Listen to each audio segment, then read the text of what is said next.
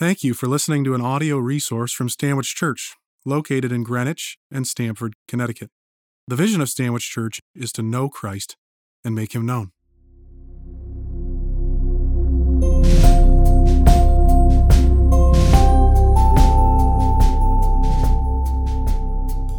The Old Testament lesson for today is from 2 Kings chapter 2, verses 1 through 14. This can be found on page 362 of your Pew Bible. In today's reading, we see the power of God displayed in the transition of prophetic ministry from Elijah to his protege Elisha. Understanding the need for God's anointing, Elisha requests and receives a double portion of the Spirit to equip him for the work to come. A reading from 2 Kings chapter 2, beginning with the first verse.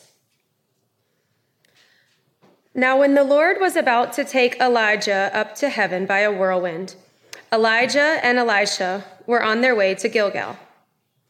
And Elijah said to Elisha, Please stay here, for the Lord has sent me as far as Bethel.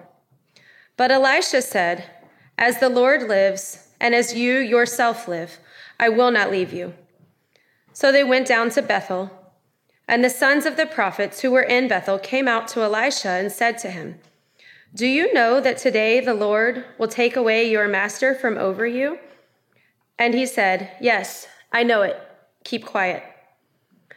Elijah said to him, Elisha, please stay here, for the Lord has sent me to Jericho. But he said, As the Lord lives, and as you yourself live, I will not leave you. So they came to Jericho.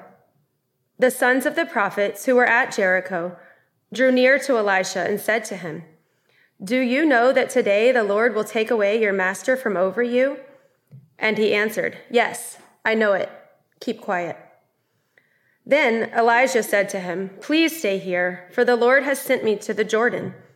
But he said, As the Lord lives and as you yourself live, I will not leave you. So the two of them went on. Fifty men of the sons of prophets also went and stood at some distance from them, as they both were standing by the Jordan. Then Elijah took his cloak and rolled it up and struck the water, and the water was parted to the one side and to the other, till the two of them could go over on dry ground. When they had crossed, Elijah said to Elisha, Ask what I shall do for you before I am taken from you. And Elisha said, Please, let there be a double portion of your spirit on me. And he said, You have asked a hard thing, yet if you see me as I am being taken from you, it shall be for you. But if you do not see me, it shall not be so.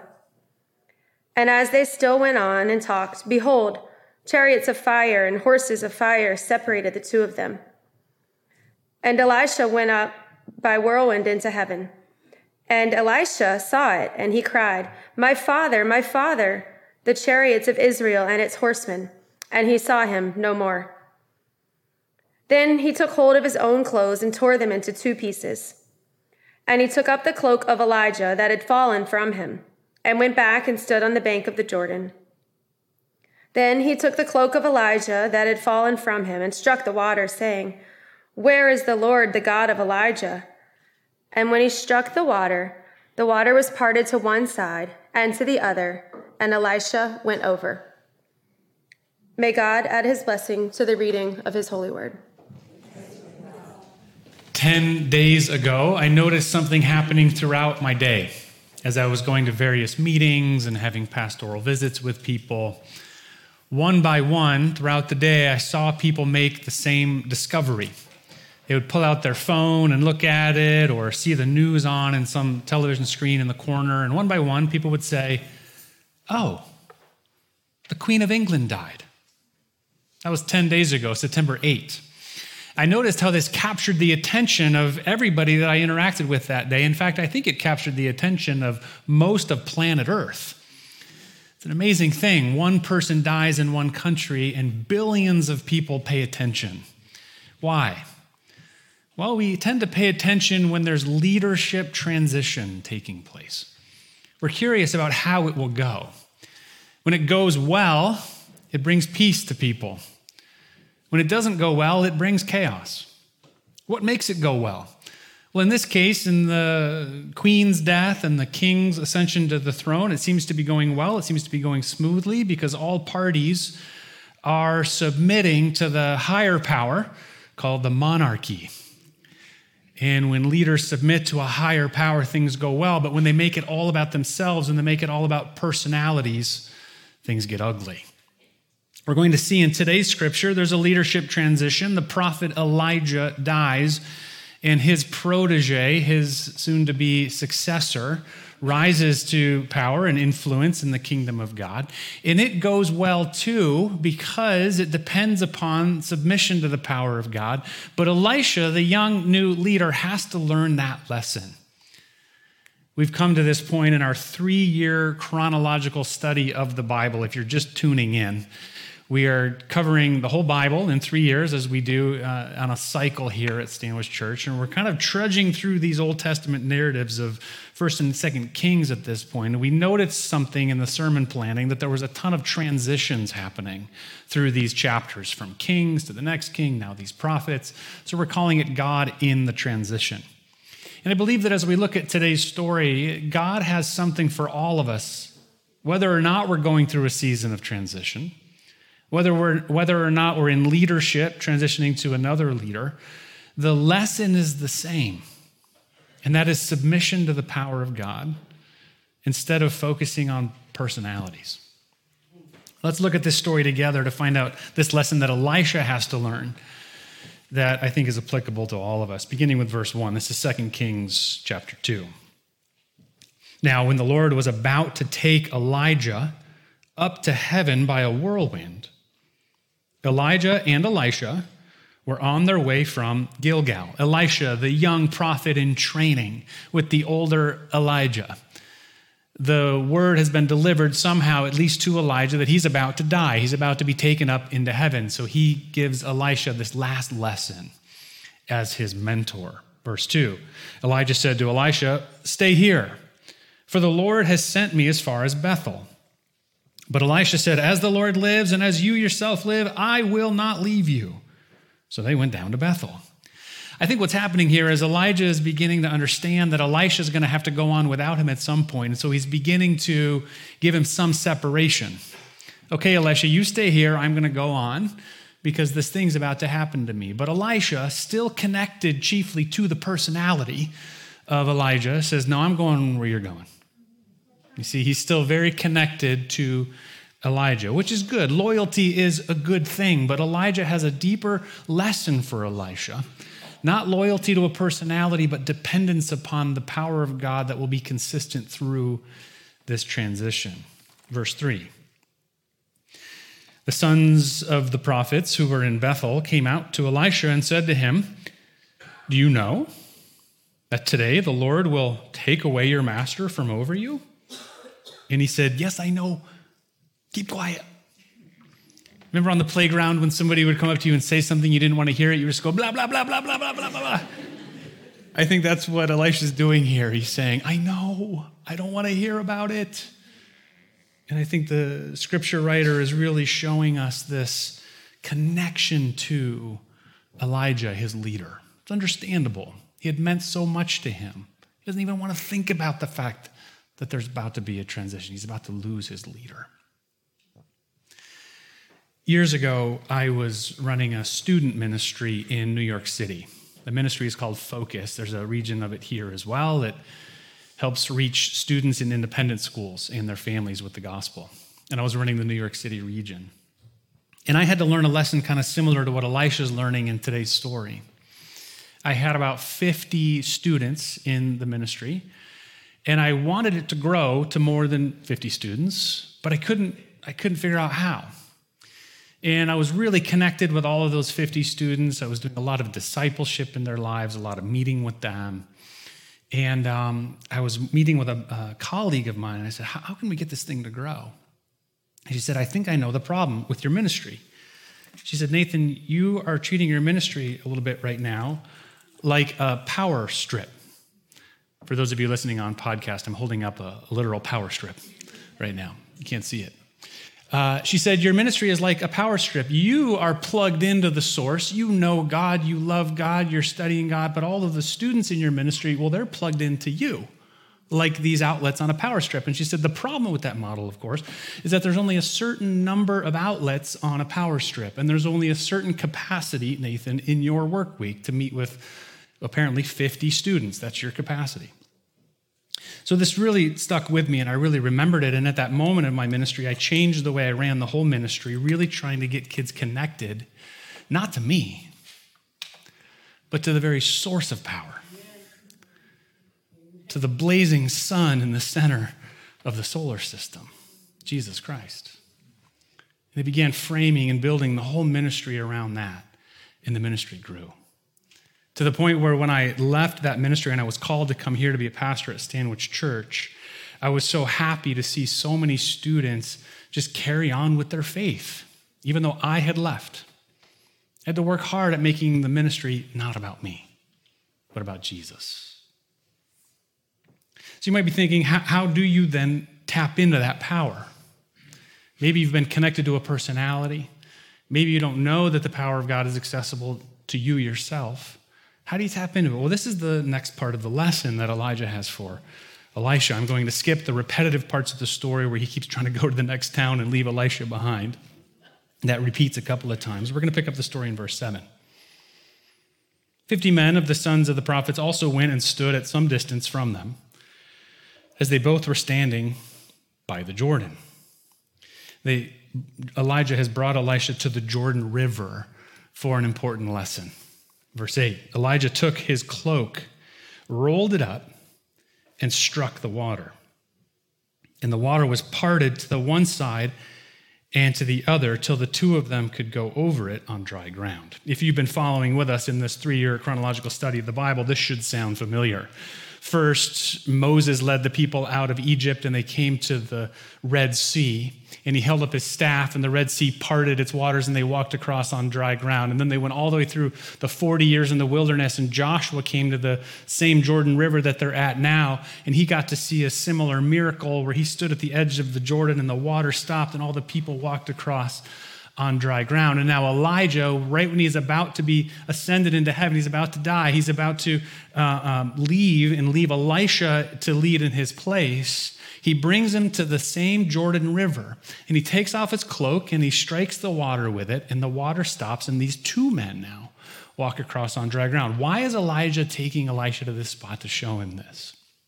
Well, I think it could be as simple as this no human being is strong enough in their own capacity to stop a moving river. I mean, Perry, you look pretty strong. Don, you look pretty tough, but could you stop a, a moving river? No. Maybe Pastor David could, but uh, only something beyond human capacity, the power of God, is needed for this miracle to take place. So Elijah is giving Elisha a lesson, and God is showing all of us through the scriptures there are some challenges that we face that are beyond our own capacity. And if we're depending on ourselves and if we're depending on other people, uh, personalities to lead us, we're not looking in the right place. We need this beyond power. We need the power of God. And so they cross the river on dry ground because the power of God is available. And Elijah accesses it and they walk across. Only God could do such a thing. In verse 11, things start getting really interesting. As they still went on and talked, behold, chariots of fire and horses of fire separated the two of them. And Elijah went up by a whirlwind into heaven. How cool is that? I remember when I was a kid in Sunday school learning about this, I thought it was just the coolest thing. I thought about it for years. I still think it's really cool. What's happening here? Heaven itself is opening up a portal between heaven and earth, and heaven reaches down to take one of its saints into heaven with it. And this is Elijah. This is the man who, remember last Sunday, this is the very same prophet who was feeling so sorry for himself under that broom tree. because he had made his ministry all about himself. But do you remember who visited him under that broom tree? Well, it was an ambassador from heaven, it was an angel to take him from that place of self absorption and to fix his eyes on that greater power, the power of God, the kingdom of heaven. And it seems obvious to me now, reading this next part of the story, that Elijah began doing business not just with the stuff of this world, but with that greater power, with the power of God, with angels. He was doing business with angels, he was doing business with the Holy Spirit. He had learned the lesson under the broom tree, and now he was focused not on himself or on personalities, but on the power of God. In so much of a way that when it came time for him to go into glory, heaven itself was right there, scooped him up, and took him to eternity. I can't imagine what Elisha was feeling as he witnessed this amazing scene. We don't have to imagine too much because we get an insight by the way he responds in verse 12. Elisha saw it and he cried, My father, my father, the chariots of Israel and its horsemen. And he saw him no more. And he took hold of his own clothes and tore them in two pieces. My father, my father. Elisha was so connected to his mentor, Elijah, that when he left, it was appropriate for him to grieve. It's why he tore his clothes. It's an ancient world way of showing that you're grieving to tear your clothes. Even though Elisha is beginning to get the lesson uh, of being connected with God, he still grieves when his leader, this personality he was connected to, departs. I realized I skipped a verse. I, want, I need to go back in the story for a second. This is important. Verse 9, when they had crossed, Elijah said to Elisha, What, what shall I do for you before I'm taken from you? Elisha said, Please let me let there be a double portion of your spirit on me. This is an important detail because Elisha is beginning to see in this big lesson that he's learning that he needs the same spirit that Elijah has. One more wish before you go. I want access to the same power you got. Can I get a double portion of that? Exactly. Let me into that. And Elijah says this interesting thing. He says, This is going to be difficult for me. It's a difficult thing you've asked for. But then he says, If you're with me when I go, you will get access. But if you're not, you won't. Why does he say that? Well, Elijah knows how he's going to go. And he knows that if it's just between him and Elisha to transfer this power, he won't be able to because that's just human capacity. But if Elisha's there when those horses and chariots of fire come, when those angels come, when uh, heaven's portal opens up, then he will get access to that power because that's where the power comes from. It comes from God.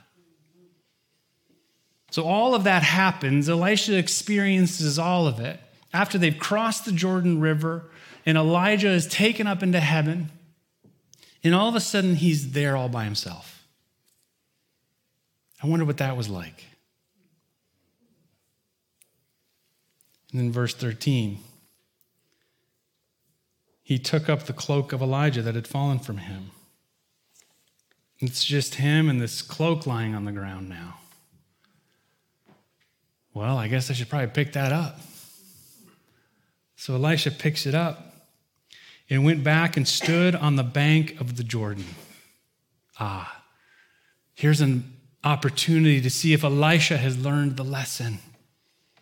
He's standing there with this cloak. His mentor, his leader, is gone. Will he be able to lead now in that same capacity? Verse 14 He took the cloak of Elijah that had fallen from him and struck the water, saying, Where is the Lord, the God of Elijah?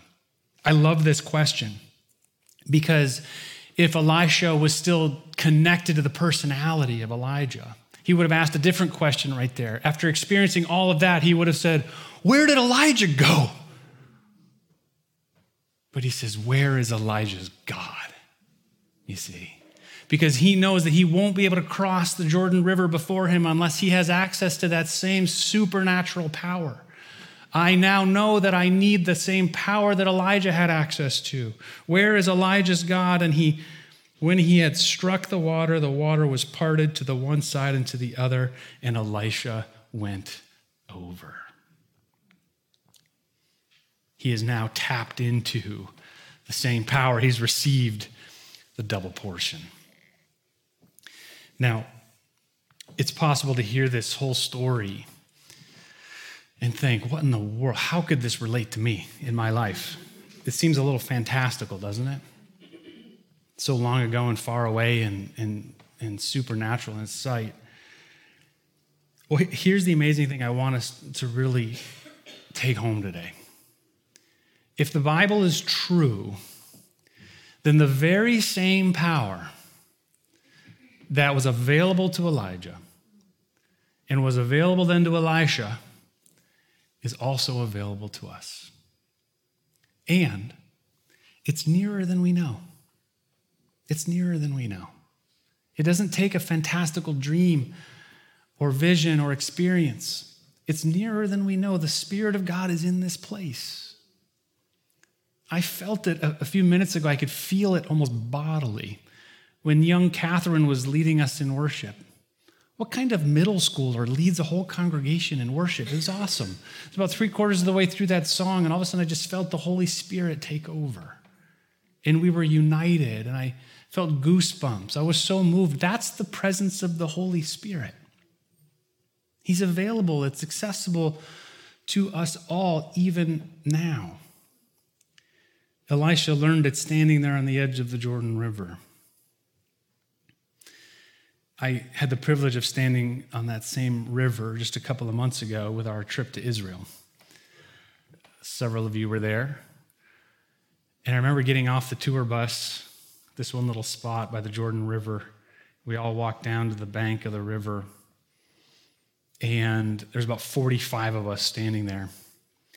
And there was a number of um, sites we had already been to, of course. And there was usually a point at those sites where Dr. Widman our leader got so moved and so emotionally attached to what he was saying that he would start crying, and that would lead some of us to cry. But here at the Jordan River, we were standing on the edge of the banks of the river, and Dr. Widman hadn't even started teaching yet. And I felt myself with tears about up to here. I just felt like I might cry just standing there. And I looked around at some of the other people in the trip, including my parents. My parents were there, and I looked at my mom, and she was crying. You know, when you see your mom cry, you're just moved as well. There she was. And I looked around and I, I think almost everyone was crying, just standing by the edge of the Jordan River. And it took me a couple days to kind of think about that. Like, what was that? What was that? Is there something magic in the waters? I'm not sure that's what it is. Uh, the only th- explanation I could think of was how many other tour buses of Christ followers had stopped at that spot over the centuries and gotten out and stood there and worshiped God in that place. You see, the Bible says that we are the temple of the Holy Spirit. Where we are gathered in Jesus' name, there he is right in the midst. God the Father is enthroned on the praises of his people. I'm just quoting scripture to you.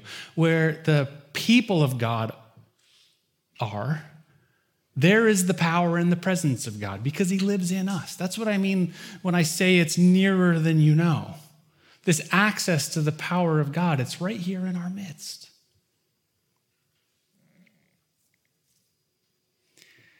There were similar tears that I just ex- described at the Jordan River. There were similar tears last Sunday when we baptized 14 souls. Not in the Jordan, but in a beautiful swimming pool.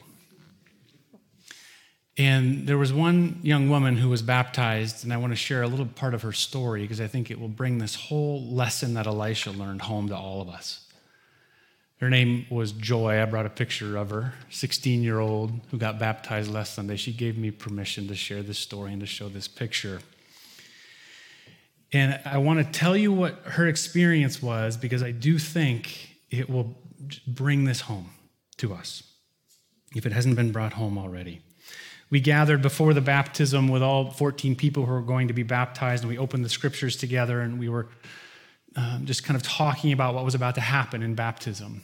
And we read from Romans chapter 6, where it talks about how when Jesus Christ died, when they hung his body on the cross and he died, he, he absorbed all of our sins onto his body. And they took his body and they placed it in the tomb. And he didn't stay there. He didn't stay dead. Three days later, he burst forth from that tomb And he walked in what Romans 6 calls newness of life. And what Romans says is that when we are baptized, we participate with that work. When our body goes under the water and comes back out, it's a symbolic representation saying, Lord, yes, what happened to you on the cross happened to me because it was my sins who held you there. It was my old self that, that, that you died under, all of us. And then when they put you in the grave, Lord, a part of me went in there too but then you left the consequences of my sin in the tomb, in the pit of hell where they belong. And when you walked out of the tomb in that resurrection life, Lord, I want that too. I want that new life in you. You see, what we're talking about is that our baptism actually harkens to a greater power, a finished work of Jesus Christ. He finished the work in his death and in his resurrection. When we get baptized, we're simply saying, Lord, that work that you finished, that power that you did, that you accomplished, I need that. And young Joy, 16 year old Joy, she understood it. She had this baptism and she came up to me afterwards with tears in her eyes to describe the freedom and the relief that she felt. I connected with her this week and I wanted her to write it down what she said. So these are her own words. Listen to this. She says, Baptism isn't all about me or a new me, but rather about following Jesus through death and life and saying yes to him. I learned that baptism is really selfless. And this took away the pressure of thinking I had to be perfect after baptism. Isn't that cool? She knows the same thing that Elisha learned that day. That it's not about her, it's not even about another personality, but it's about the finished work of Jesus. It's about the power of the Holy Spirit in her life. That's the gift she was given last Sunday. Isn't that cool? I want that same power in my life. I want the freedom that she's describing. To know it doesn't all depend on me. I don't need to be connected to personalities which may bless me or disappoint me, they're unpredictable. But rather, it's the power and the presence of God. So come, Holy Spirit. Open up the portals of heaven like you did for Elisha. Enter into our lives, lead us, guide us. We trust you. Amen.